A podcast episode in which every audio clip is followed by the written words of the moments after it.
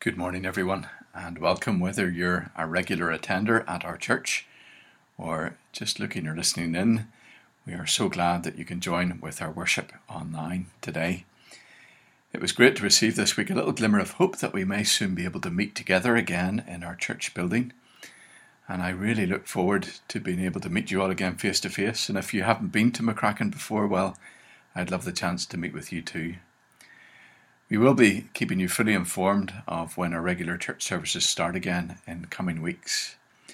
But meanwhile, we set aside this time in our homes or wherever else we may be to worship God, remembering that we do so not on our own, that Jesus is with us, Jesus is with you, and we are with one another in spirit. In you, O Lord, I take refuge. Let me never be put to shame. Rescue me and deliver me in your righteousness. Turn your ear to me and save me. Be my rock of refuge to which I can always go. Let us pray. Creator God, you have made all things out of nothing. Out of emptiness and darkness, fashioned every form of life, and birthed light for each new day.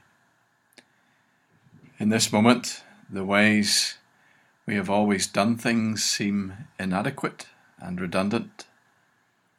We know things have to be different, but our well worn routines shackle our thinking.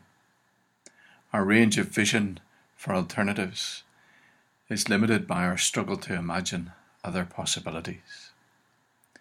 Lord, help us in this twilight zone between what was and what is to come.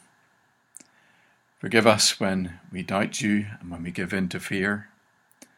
Give us a sense of your presence, we pray, that is with us in the storm, speaking to us above howling wind and tossing wave, calling us to take courage, not to fear, inviting us to take those first faltering steps. In answer to your call out of the familiar to exercise fresh faith in you. Draw our eyes to Jesus and fix them there. Reach out your hand and catch us in those times when our faith shrinks and our doubts grow. Expand our thinking, enlarge our courage, enable wise choices. Extend your grace, engage our hearts, our minds, and our souls and equip us for what lies ahead, for you are making all things new. And we want to be brought close and to be renewed as your people after the image of Christ. In whose name we pray. Our Father, who art in heaven, hallowed be thy name. Thy kingdom come, thy will be done, on earth as it is in heaven. Give us this day our daily bread, and forgive us our trespasses as we forgive those who trespass against us. Lead us not into temptation, but deliver us from evil. For thine is the kingdom, the power, and the glory, for ever and ever. Amen. Our Bible reading today is taken from the Gospel of Matthew, and we're reading chapter 10 and verses 24 to 39. Let us hear the Word of God. The student is not above the teacher, nor a servant above his master. It is enough for students to be like their teachers, and servants like their masters. If the head of the house has been called Beelzebub, how much more the members of his household? So do not be afraid of them, for there's nothing concealed that will not be disclosed, or hidden that will not be made known. What I tell you in the dark, speak in the daylight. What is whispered in your ear, proclaim from the roofs. Do not be afraid of those who kill the body, but cannot kill the soul. Rather be afraid of the one who can destroy both soul and body in hell. Are not two sparrows sold for a penny? Yet not one of them will fall to the ground outside your Father's care and even the very hairs of your head are all numbered. So don't be afraid. you are worth more than many sparrows. Whoever acknowledges me before others, I will acknowledge before my Father in heaven. But whoever disowns me before others, I will disown before my Father in heaven. Do not suppose that I have come to bring peace to the earth. I did not come to bring peace, but a sword. For I have come to turn a man against his father, a daughter against her mother, a daughter in law against her mother in law. A man's enemies will be the members of his own household. Anyone who loves their father or mother more than me is not worthy of me. Anyone who loves their son or daughter more than me is not worthy of me. Whoever does not take up their cross and follow me is not worthy of me. Whoever finds their life will lose it, and whoever loses their life for my sake will find it. May God bless to us this reading of His Word. Well, on Thursday afternoon, my ears pricked up to the announcement on the radio that churches will be given permission to open again for public worship from the 29th of June. Maybe yours did too. Maybe, like me, you've been really missing that actual coming together for worship on Sundays, along with all the other regular, normal church activities that we enjoy. I hope I'm not going to disappoint you too much by saying that this announcement may not mean that just now is the right moment for us in McCracken to open our church doors again. We want to prepare for that as best we can and to start back well. And even then, some will need to consider that move back to gather church very carefully. I'll certainly not be placing any expectations or pressure upon anyone to be returning to church immediately. And I recognise that that will be a, a hard decision for each of you to make. Some will be keen to get back, some will be anxious for good reasons. For others, maybe you'll be thinking, well, we've been doing okay these past few months, maybe better even than we thought. Do we really need those church doors to open again at all? Could we not just continue in our own little bubble where each of us on our own or with our own little circle seeks to live out what being a follower of Jesus means. After all, you can get all the worship and teaching you want now online. Why do we need church? With all its faults and all its shortcomings. Why do we need to go to all that extra trouble that's involved for a little while anyway? People to be on the door, Kirk sessions committees, choir practices, all while navigating social distancing rules. It might be so much less messy, a whole lot less problematic not having to come together, and maybe a lot less risky too. Today, the words of our Bible reading, words of Jesus, remind us that while there may be risk in gathering together as church, and while it may not be the time just yet for us to do that, church is vitally important for us as disciples, as followers of Jesus. these words were written in the first instance to a community of Christ followers for whom meeting together posed great risk. Of course, the dangers were of a very different nature than those posed by coronavirus, but their coming together nevertheless placed them in real danger. You remember last week in the first half of Matthew 10, we thought about how Jesus' disciples were first called apostles. They were sent by him into the world to do similar things to what Jesus was doing. They were to learn by doing, by being like Christ. And today, as we read on, we see how Matthew wants to remind the readers of his gospel of Jesus' words that doing so would involve heightened risk. Because living the type of alternative kingdom orientated lifestyle that he was calling them to would bring them into diametrical opposition with the kingdom of this world, religious and imperial powers. It could even bring division within families as allegiances are stretched and tested. And that was the experience of this early church community of disciples who were who were among the first readers of Matthew's Gospel, their coming together made them stand out as different. A community where everyone was equal in the eyes of God, slave and free, Jew and Gentile, men and women, where people loved and cared for one another and refused to worship idols or to bow down to Caesar, but confessed Jesus as Lord and Messiah and Saviour. This radical living out of the gospel was making people around them nervous, suspicious, even angry. And some in this church had maybe lost their jobs because of their faith, others perhaps ostracized by their families. And so you can see how this early church, because of their radically alternative way of living, started to draw attention in a dangerous, threatening way simply through their meeting together. They had good reason to fear. Being a Christian in these times might well be a matter of life and death. And the first church knew this. Jesus knew this. Why then did they not simply abandon the idea of meeting together? Why could they not just continue to be a disciple of Jesus privately, secretly? Still going along to the synagogue, no need to actually mention anything about Jesus or to put yourself at risk by publicly associating worshipping with other Christians. Just be a follower of Jesus, but in private.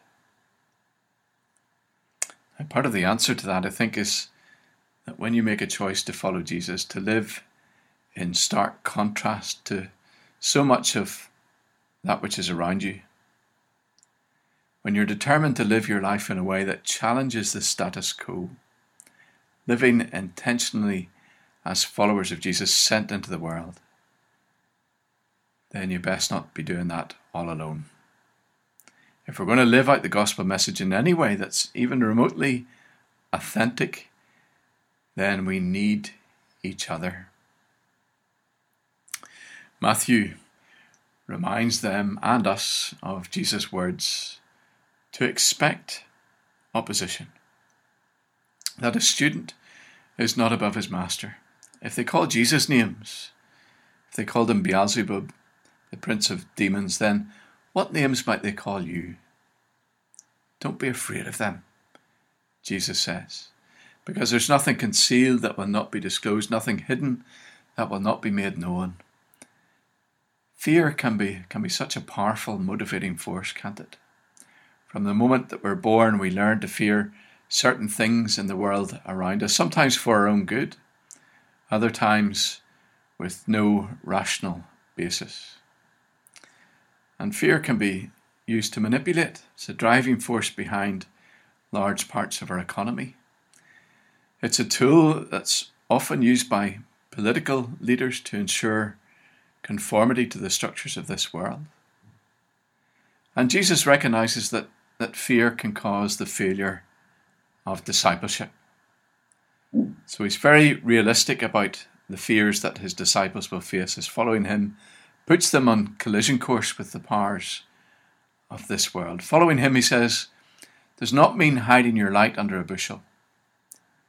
He urges them rather, what I tell you in the dark, speak in the daylight. What is whispered in your ear, Proclaim from the rooftops. Don't be afraid. Don't be embarrassed of this gospel. Shout it out. Tell the world God loves you. Some of us, I think, are naturally more reserved than others. I can tell you that making videos on YouTube is not something that comes naturally to me or something that I ever envisaged myself doing until very recently.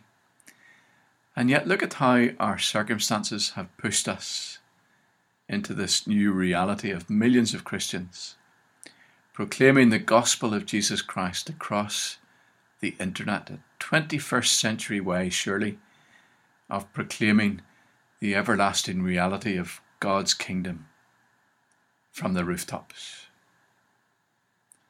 Don't be afraid, Jesus says. Don't be afraid to identify with me and to live out in public my Father's kingdom because everything, everything that has been covered up will be disclosed. Everything that's been hidden and kept in private will be uncovered. The veil will be pulled back for all to see that ultimate reality, our future, God's kingdom of righteousness breaking in. One day every knee shall bow before Christ, and his reign of justice and peace will cover the earth like the waters cover the sea. And yet, some of us even struggle to talk with our own family about Jesus, who's supposed to matter to us more than anything in all the world. Some of us struggle at work or out with the boys to call out the most blatant wrongs and injustices and corruptions when they're right in front of our nose. Why? Because of fear. Fear can cripple your discipleship of Jesus. Whoever acknowledges me before men, Jesus said, I will also acknowledge him before my Father in heaven. But whoever disowns me before men, I will disown him before my Father in heaven. Don't be afraid. Don't be afraid of rulers and powers. Don't give in to peer pressure. Because God's power is all surpassing. If you're going to fear anyone, fear Him. But this powerful God, whom we've come to know through Jesus, is so completely different from any human manifestation of power that we see in the world. This all powerful God, Jesus says, knows and cares for even the tiniest of sparrows, which at that time were sold two for a penny, sometimes as food for those in low income, sometimes as pets. Take a moment to watch the, the little birds outside your window. Not one of them, we're told, falls to the ground without the Father knowing. He knows the very number of hairs on your head, and He loves you, and He cares for you more than you could imagine. Your worth is so much more to Him than many, many sparrows. He who did not withhold even His own Son, but gave Him up for us all, will He not also with Him freely give us all things? How reassuring it is, even in the threat of violence and death that the one who holds ultimate power over our whole being exercises that power with mercy and love. So don't let fear hold you back, fellow disciple, from doing and being all that God calls you to. There are a number of difficult signs in this passage, including the words of Jesus Do not suppose I've come to bring peace to the earth. I did not come to bring peace, but a sword. We've got to remember that this is the same Jesus who later in this gospel rebuked one of his companions for drawing his sword and said, All who draw the sword will die by the sword. The Jesus, the, the Prince of Peace, who said, Blessed are the peacemakers, for they will be called sons of God. But Jesus acknowledges here that even being a peacemaker as he himself demonstrated, can provoke the response of violence and opposition in this world. As he died on a cross, just as authentically following him might very well cut across even the closest of ties and allegiances. And these things that Jesus is talking about are perhaps the worst case scenarios, but Jesus names them because he doesn't want us to be under any illusions that following him will somehow lead us to a risk free existence, as if a servant can somehow be above his teacher. We need each other as church to live out this summons to follow, but it's much more than just needing one another for support and encouragement and friendship. In the Apostles' Creed, we affirm, I believe in the Holy Catholic Church. An interesting choice of adjectives to describe what the church is holy and Catholic. Holy perhaps raises all kinds of negative connotations in our minds that might make it difficult for many to walk through the doors of a church building, especially if it's been a while since you've been there. But the true meaning of, of, of that word holy is simply different, set apart for God. We, the church, are called to be different, to be holy, to live in community in a way that the world can see just how different we are, and maybe even catch an occasional glimpse of the kingdom of God and the gospel lived out. And the church is also supposed to be Catholic, Catholic in the sense of being universal. That's a reminder to us that our own denomination is just one tiny little local, culturally contextualized expression of the Church of Jesus Christ globally. One expression out of an estimated 33,000 Christian denominations. Think about that. And our passage today brings us back to that one very early expression of church and the simple call of Jesus to discipleship that remains the same for us in any generation, in any place, and about the challenges to follow of following Him. If you want to be His follower, you've got a choice to make. And as that choice becomes more and more alien to the world around you, the fact is you're going to need a community of people walking alongside you, a community that understands the challenges of living in an alternative way to the rest of the world. You are going to need church. I believe in church. Do you? Amen. Let us now bring before God our prayers for one another and our prayers for our world. Let us pray. Lord, on this Father's Day, we thank you for fathers who are with us and those no longer with us, for the impact that they have on shaping our lives. Equip fathers, we pray, to show something of your fatherly love in their families and to show their children what it means to honour and fear you in their lives. Help them to give time to their children to share responsibility to lovingly give parental guidance and direction. And Lord, we pray for churches at this time, churches, congregations whose gates and doors may be shut for now, but whose witness continues through members contributing to their local communities and through their online presence. Lord, make your love shown in us and your ways known in the lives of many who have no church connection. We pray for the leadership and congregations, including in our own, as they carefully consider what activities might resume as lockdown restrictions gradually ease. We ask, Lord, that you might give wisdom in a moment which requires careful judgment.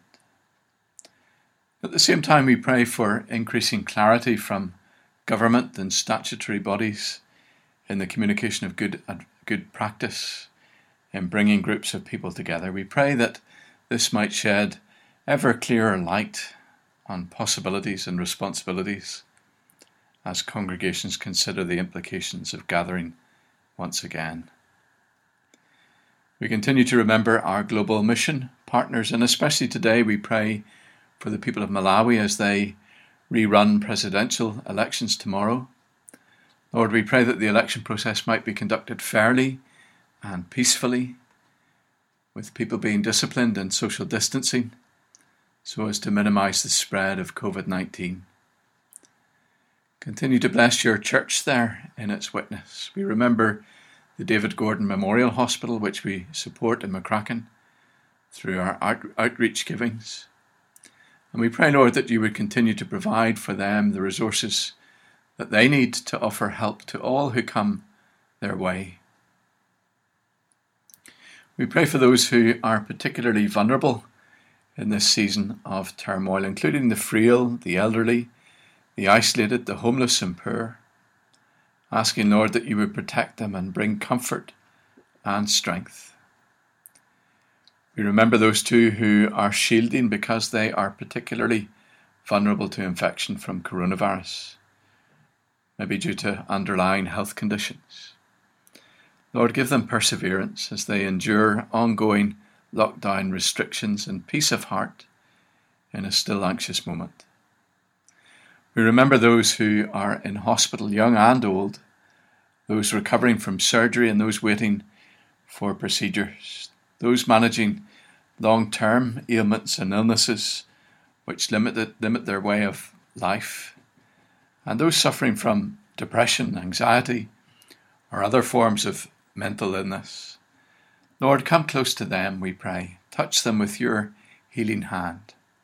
Give them your special grace and strength. Give strength as well to those who are grieving at this time, grieving the recent loss of a loved one, or those maybe for whom the increased isolation at this time brings back those feelings of loss. We continue to remember two young families who've been juggling the demands of work with childcare and homeschooling.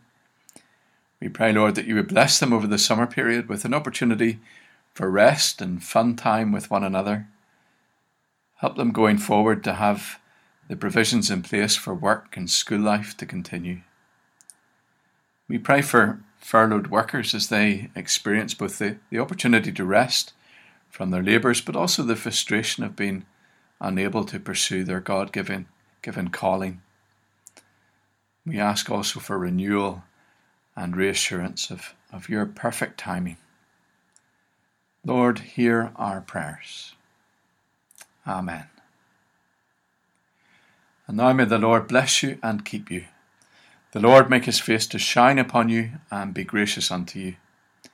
The Lord lift up his countenance upon you and give you peace. The blessing of God Almighty, Father, Son, and Holy Spirit be upon you and remain with you this day and forevermore. Amen.